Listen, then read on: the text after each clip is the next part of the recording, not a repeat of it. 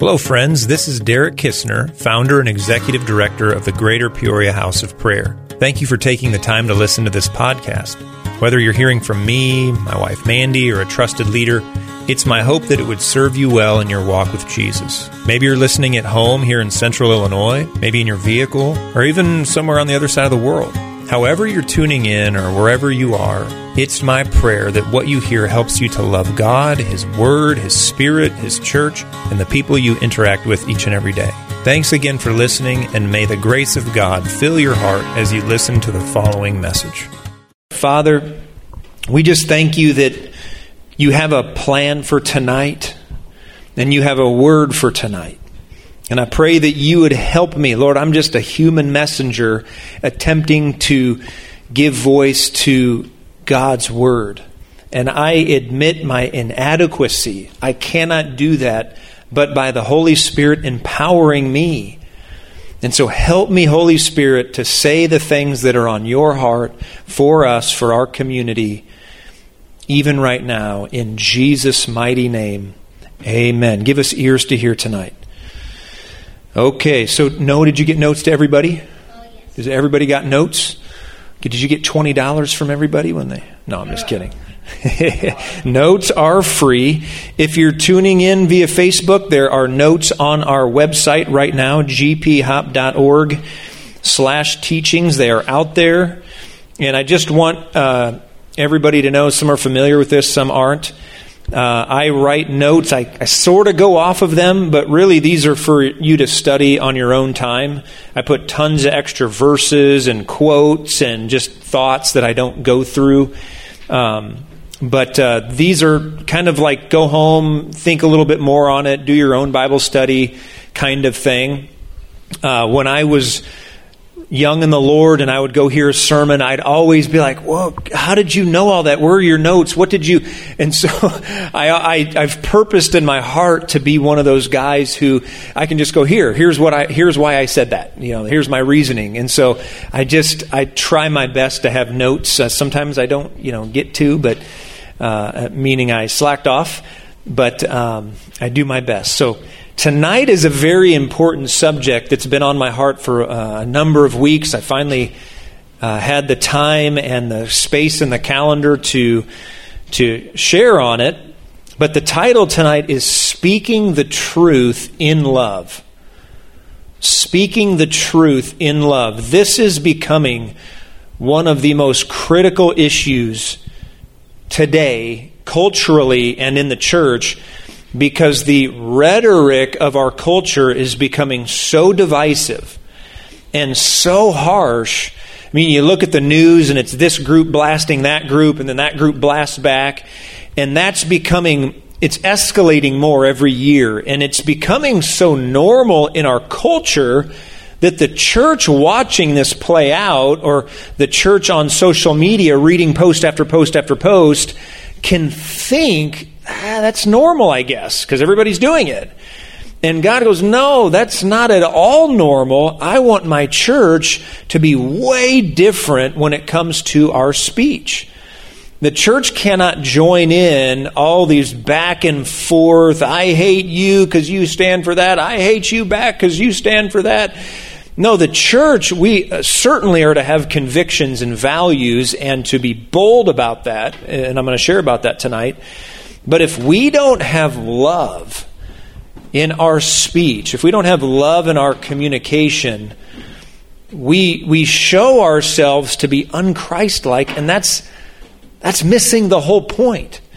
And so I, I, may go a little longer tonight than, I mean, slightly. I'm going to try to get through in normal time, but have so much on my heart related to this subject because I see so many things out there on TV and playing out on social media where I am so grieved that certain things are being said because it's from an unloving spirit.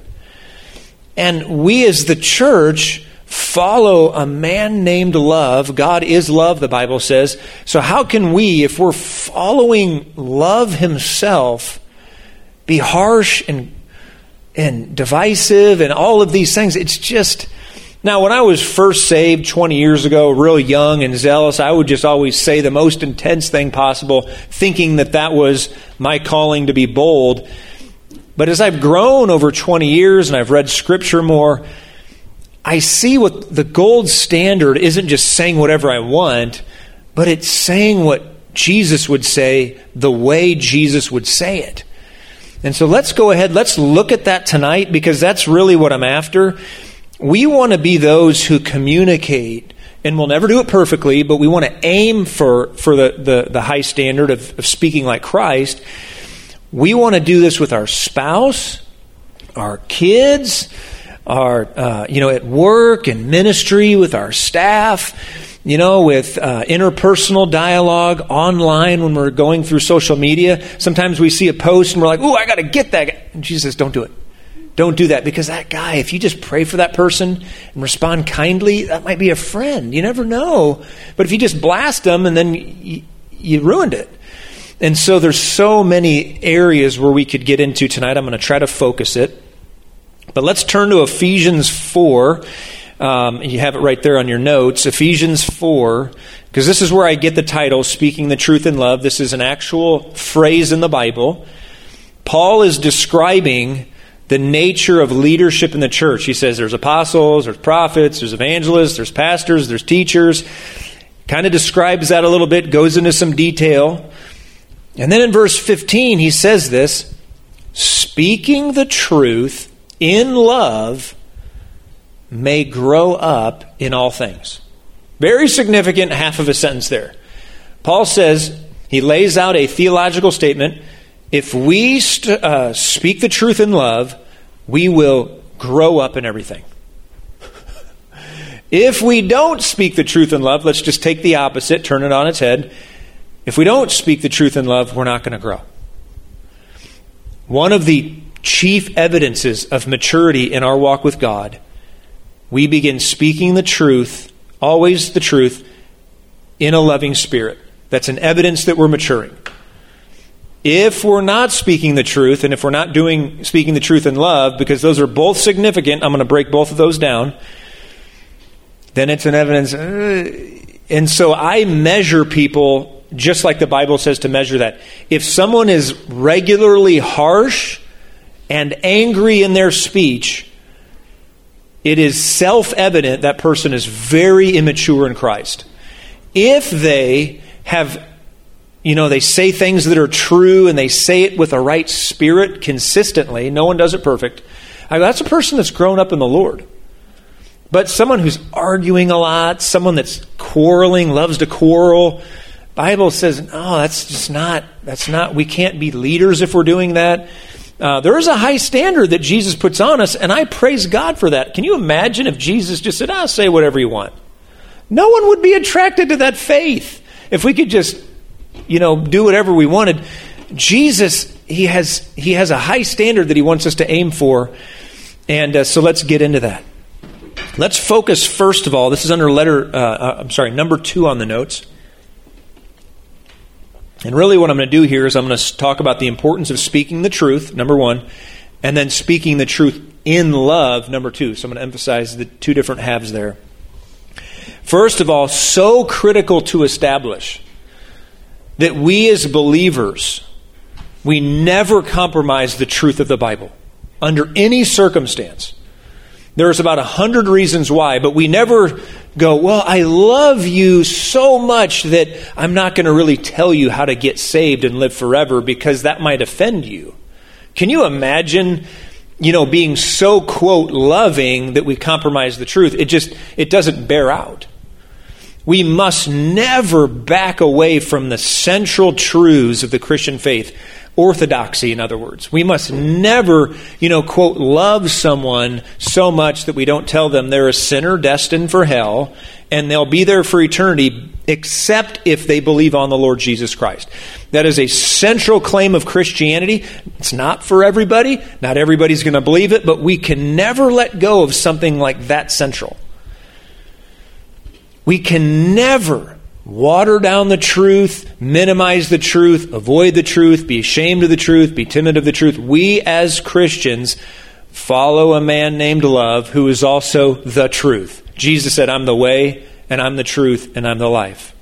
Anybody that wants to come to the Father must come through me. That's his message. So we never shy away from that. And here's why I'm saying this. Some people go, Oh, Derek, you're one of those guys that's into love. Well, you're weak in the truth, though. That's what the truth crowd always thinks. And then the other crowd goes, Well, um, well, I'm into love, and, and, and you know, we, we, t- t- we tone down the truth. And then the other crowd does the exact opposite. What I'm advocating for is both.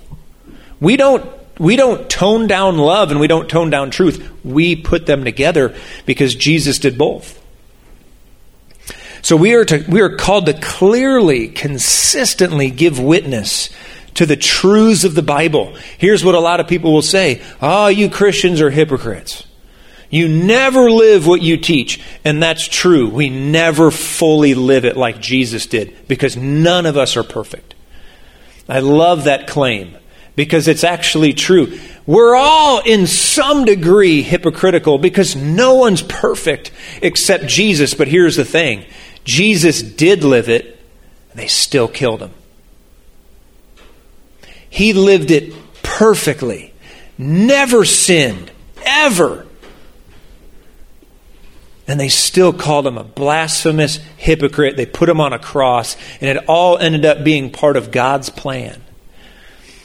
They literally looked at Jesus and they heard his claims and they saw his miracles and they said, You blasphemous false prophet, we hate you. And so if they hated him, guess how much we're going to have to put up with all these claims, but there's a, there's a grain of truth to it because no one lives it at the level Jesus did. So if anybody comes at you and says, You hypocrite, you're supposed to be a Christian, just say, You're right. I can't live it perfect. All I can do is apologize because I can't live it perfectly. I'm aiming to live mature, but I, I, I will never attain the level of Christ. Now, I've heard that so many times in 20 years, and it used to bother me when I was younger, but now I just go, yeah, I just agree with, I agree with you. no one lives it. Okay, we'll move on from that. So we'll never be perfect like our Savior.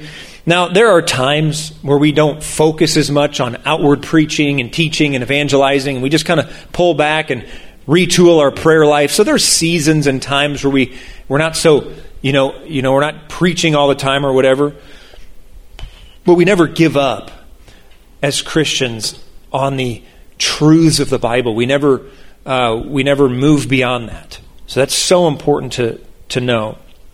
Whether it's a you know, uh, something about Jesus or the gospel or a controversial biblical truth. We stand for the truth. That's what believers do. Paul said that he was not ashamed of the gospel. This is Romans 1:16. Paul taught in Romans 10 that in order for people to receive the gospel, someone's got to say it. That's so problematic. Somebody has to say the gospel for other people to hear. It seems basic, but that's the truth. And nobody, nobody really is worthy to stand before a people and say, You're a sinner, you need to know Jesus. But somebody's got to say it. There's nobody that's like, You're so holy you can herald the gospel. No, no one, no one's that holy. Yet God calls preachers, God calls messengers, and they have to be faithful to tell the truth or no one knows it. That's Romans 10. Jesus, uh, or I'm sorry, in uh, the book of Ephesians, Paul requests prayer from the church of Ephesus. He says, Pray for me that my speech may be bold, that, I, that I might preach like I'm supposed to. And so Paul was very aware that he was to stand for the truth boldly proclaim the truth, and so are we in every sphere that we're called to uh, be in, whether it be in our family, our workplace, ministry, etc.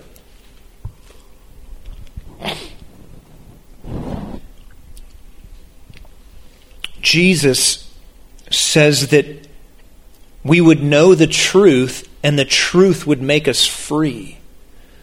John 8:32 such an important statement. Jesus you shall know the truth, And that will lead to your freedom. That underscores the importance of truth. If we don't know what the truth is, we can't be free. We can't be saved. If, if you throw out truth and it's just all subjective, how do we know God? How do we respond to the gospel?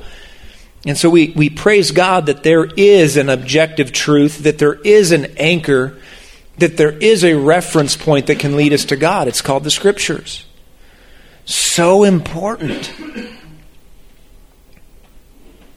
We by no means, therefore, compromise the communication of truth in any way because it would limit people. It would limit people.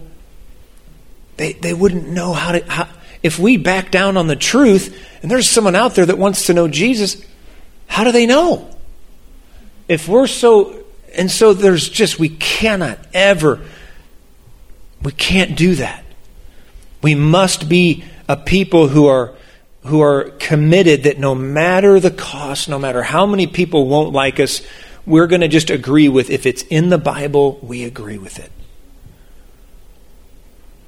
A lot of people throughout the generations, beginning with the apostles and, and on to their disciples and their disciples and their disciples, for 2,000 years, there have been a people that have believed the Bible, nothing more, nothing less. And we are of that same persuasion. If it's in the Bible, we value it. And we believe it.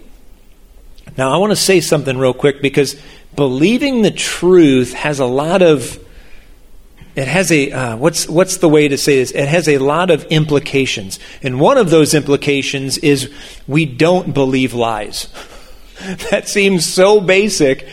But if we're a people of truth, we go, okay, what you're saying is not true, so I'm just not going to believe that, right? And so what's happening right now this year is an explosion of conspiracy theories. An absolute avalanche like I've never seen in my life of conspiracies related to vaccinations, election results, uh, microchips. You could list a hundred of these things that I've seen on the news. I've seen articles. I've seen it on Facebook. I've been in a lot of discussions with it. And here's the thing if it's not true, I want nothing to do with it, and you don't either. Why is that? Because it won't lead to freedom. Once you go down the rabbit hole of conspiracies, you will end up in bondage in some way to a lie. I am seeing dear friends of mine go down rabbit holes of conspiracies that have consumed their time and their energy and their faith, and it is doing things to them that I never would have imagined it would have happened to some of these people that I love dearly. But I'm telling you, it's like a drug. And once you get hooked on that drug called conspiracy theories, you develop what's called a conspiratorial mindset and you doubt truth and you believe lies.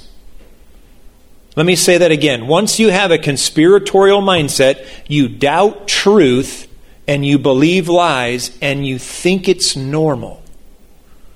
You become critical of everything that's good, pure, and lovely and from God, and everything that's not pure, everything that's not from God, you're kind of open to now.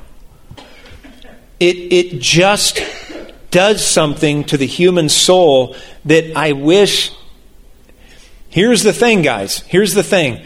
Jesus said clearly that there would be deception in the last days, and that there would even be deception related to the timing of Jesus' coming Jesus said very clear this, this is Matthew 24. It's basic gospel. If you read your Bible, you know it. He said there's going to be people who will say Jesus already returned. And people will actually believe it. It's so obvious that it's not true, but once you go down the rabbit hole of the conspiratorial mindset, anything's game. Jesus made very clear there's going to be people prior to the Lord's return that are going to say, Come over here. Jesus already returned. He's over there. And people will go there. Jesus says, No, no, no, no, no, no. The real day that I return, it will be obvious. It will be with an angel blowing a trumpet. It will be like lightning. It will be powerful, and you're never going to have to guess or wonder is it in a secret room over there or is it in a desert out there? No, you will know. It will be a cataclysmic event of epic proportion. There will be no doubt when Jesus returns. But there are already people on earth kind of trying to, uh, you know, get little pockets of influence saying the craziest stuff. It's been happening for 2,000 years. Can I tell you the safest way to guard your soul from deception? It's called the Bible. Just read it every day of your life. Get so familiar with it that it's like your best friend. You know what it's saying. You get it. You know what God means by it. And so when people say X, Y, Z, you go, nope, it's not. It's right in the, the Bible says the complete opposite. I'm going with the Bible. Heresies and conspiracies and lies have been around as long as humanity. If you go deep in this word, you won't ever be tricked. And I see so many people being tricked right now because they just don't know their Bible. I see so many things on Facebook. I'm like, that's so clearly bogus. It's unbelievable, but people are bl- buying it. Guys, don't don't go the way of go deep into truth. Fill your mind with truth, fill your heart with truth, speak truth, believe truth, and just camp out there. I've had my say right there. Okay, we're not going to go too much longer on that. As believers, Philippians 4 8, we're told what to think about. Think about truth. Second Thessalonians 2:10, love the truth. We need to part with. Now, here's the thing. I read articles. I, I I, I, I, try to understand what everybody's trying to say, and I, I read all kinds of bogus things, but I don't believe it.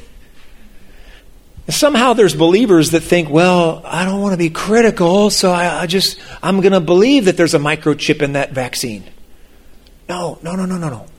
You don't become so naive that you believe anything. That's not biblical. So you don't want to become cynical and you don't want to become naive. What you do is you believe truth. And the way you believe truth is you read it over and over and over. And so we don't go to either extreme. Some people think you have to pick between both. Like, okay, I don't want to be that critical, crusty person, so I'm going to go over here and just believe anything. No, don't be so open minded that your brain falls out. Okay, keep your brain in there, sew your mind on, and don't don't be Jesus called it wise as a serpent, innocent as a dove. Wisdom and innocence, that really is how to capture that, that sentiment. We're not critical. We're not naive. We're wise as a serpent. We get there's people with an agenda saying weird stuff, but I have a tender heart like a child. I just I just want to believe what's true. I just think, man, that's so critical. So okay, steer clear here's the thing. We think, oh, just conspiracies. I just believe it a little bit. No, you're going to believe it more next year, and a little more the year after that, and a little more the year after that, and then you're going to go to the conference on it, and then you're going to be buying the books on it. I've seen how this works. I've done this for 20 years. When you buy in a little bit, you end up full blown into it in 10, 20 years. This is how it happens. It's just like the person, ah, oh, just a little porn. Uh, I'm just, I'm not on hardcore drugs. I'm just on a little bit of drugs. Uh, that's disaster waiting to happen. That's a train wreck waiting to happen. You get all the way out completely, total purity, treat your body right completely, never compromise in the slightest. That's the enemy's language. Just a little bit. Ooh, that's, that's like the enemy's favorite statement. Just a little bit. Because he knows he has you hooked in four years if you do just a little bit. We as a people, we stumble and we fail and no one's perfect. We call sin, we say, that's sin. I, I, I failed. I did drug. I said I wasn't going to do it, but I did drugs. I'm getting help. I'm getting accountable. Fight that thing. Fight against the drug addictions. Fight against alcohol addiction. Fight against whatever it is that's that you know is consuming you, and you know it's not God. Get it in the light. Get accountable and, and if it's, here's the thing conspiracies are like a new version of porn. It's like this weird, whacked out, like, I'm too dignified to do porn, and I'm not going to do that, but oh, I'm going to believe all kinds of weird stuff. That's what? That's not for Christians. We don't give ourselves to that. I mean, I get it. Watch movies and, you know, have fun, but like, we don't believe that the Antichrist is inside of the vaccine or some weird. No. And I don't have time to condemn every conspiracy out there, but I just think, what are we doing? Anyway, you've seen some of that. You get my heart. Okay, let's move on. That's just part two of the message here. So, we speak the truth. We steer clear of anything that's not true. We're, we're, we're not obsessing over you know, people who are wrong so much that we're throwing stones at everybody. No, no, no. Well, this is just for us personally. We, we just have to, we got to know we're committed to truth and we don't buy into all this stuff out there. But really, my main burden tonight is that we would tack onto believing the truth and speaking the truth, we would tack on those other two words in love. Because here's the thing we've got a lot of people committed to preaching, standing up for the truth, people against abortion, people against injustice, and all these things, they're bold about it, but they a lot of them in an angry spirit that turns people away from God. And so let's look at this for a minute. I, I just want to give just quick broad strokes here. Now, this is, this is really, this will help orient our minds here. This is letter A under number three. Thank you for bearing with me. I'm going a little bit long here. As hard as this may be to imagine, you got to imagine with me, as hard as it may be to imagine, every time that Jesus spoke, every time, from infancy till death, he never sinned one time. Ever. This man was sinless not only in his thought life, not only in his deeds, not in, in the areas of omission. He never failed to do anything that was sinful, so he did things that were obedient. He never didn't do something that was obedient. He was thinking things that were righteous constantly. He was always obedient. And the miracle of miracles is that he never misspoke to the point of sin. I can't fathom this. I cannot fathom someone living for more than five minutes who never misspoke ever. I mean, you just get cut off in traffic. I don't care how holy you are ten sins. What? You know, just anything like you're trying to read your Bible. I'm just I'm just telling you my life. I'm trying to read my Bible and a kid comes to the room. You know, and I'm just oh, I did it. I guess oh man. I'm I'm a sinner saved by grace. Help me. I mean, we're saved, but we still fall short. We got to get right with it. I'm, what I'm saying is we fall short in this area, but Jesus never did. Never once did Jesus, I mean, we're talking about um, when he was teaching the crowds. Never said something unbiblical. Never said something that was sinfully mean. When he was rebuking the Pharisees, it was never sinful. When he was talking to mom as a kid, never disrespectful. When he was working with dad, always honored him. When he corrected Peter, it was with love. When he exhorted Nathanael, he never went beyond what was true. No matter what he said, Jesus nailed it. What a miracle. Can you imagine living like going all year and everything you said, you nailed it? I just, I marvel. I marvel that he did this and he did. And I've always believed that what we need, we need to see in God first.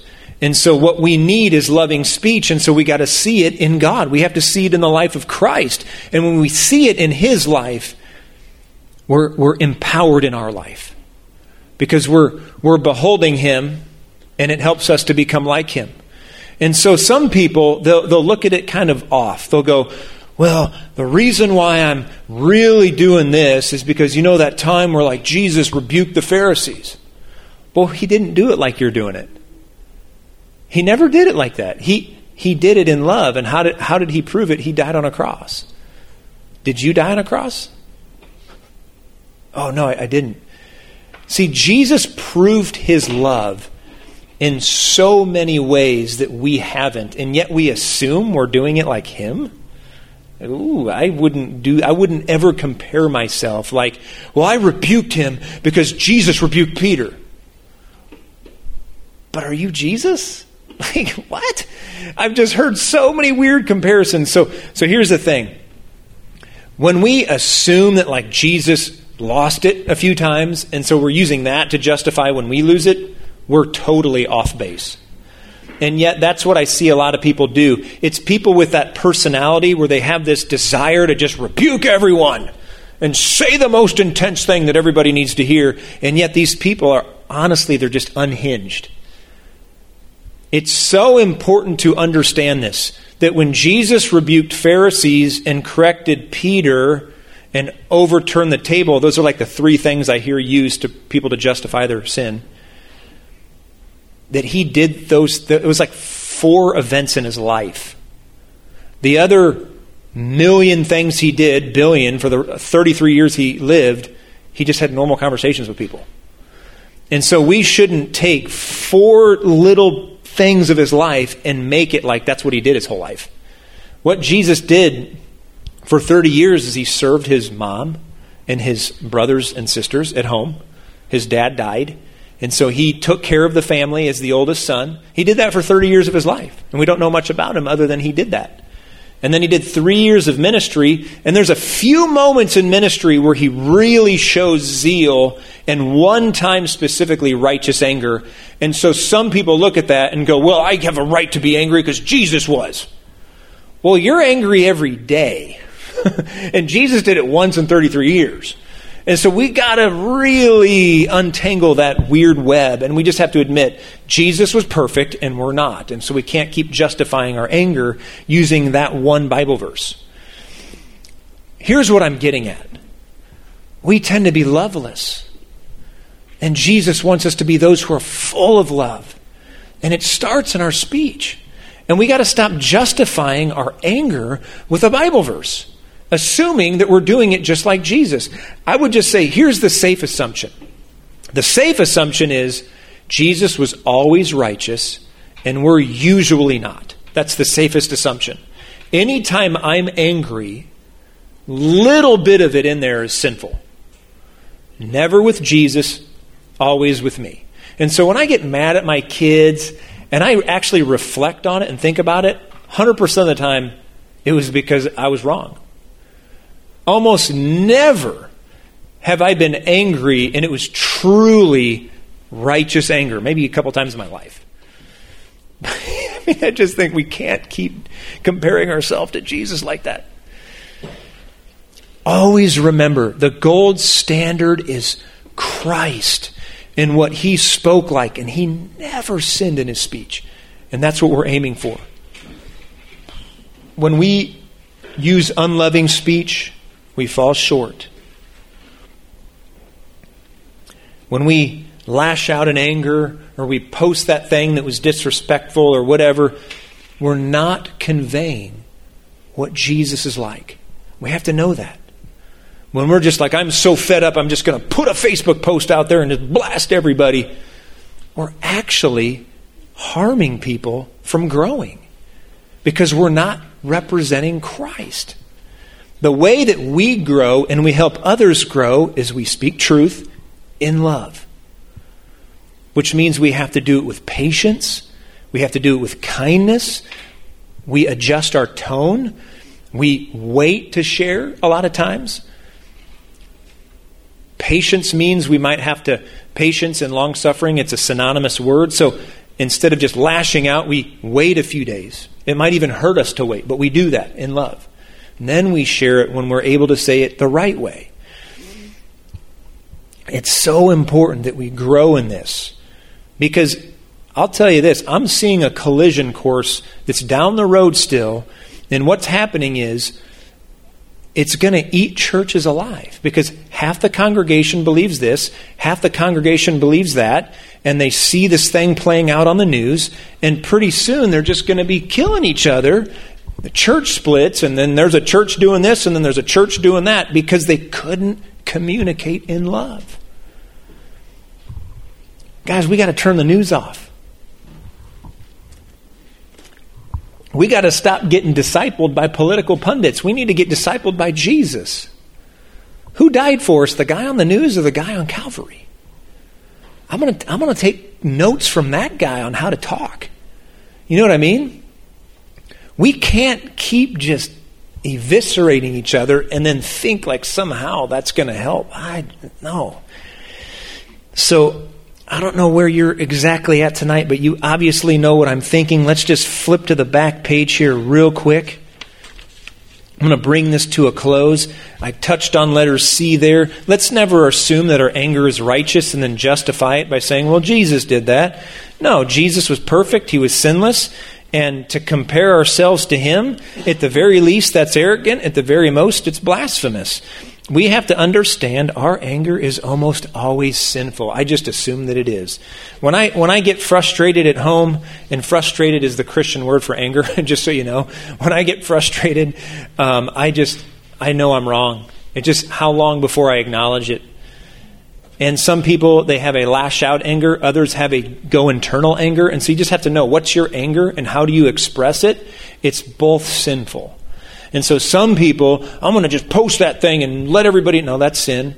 And the other people, I'm just going to go internal and I'm just going to, I'm not going to talk to anybody for two weeks. There's, there's aggressive and then there's uh, uh the, the uh, how, how do you say it? There's the passive aggressive and aggressive. Thank you. They're both equally sin.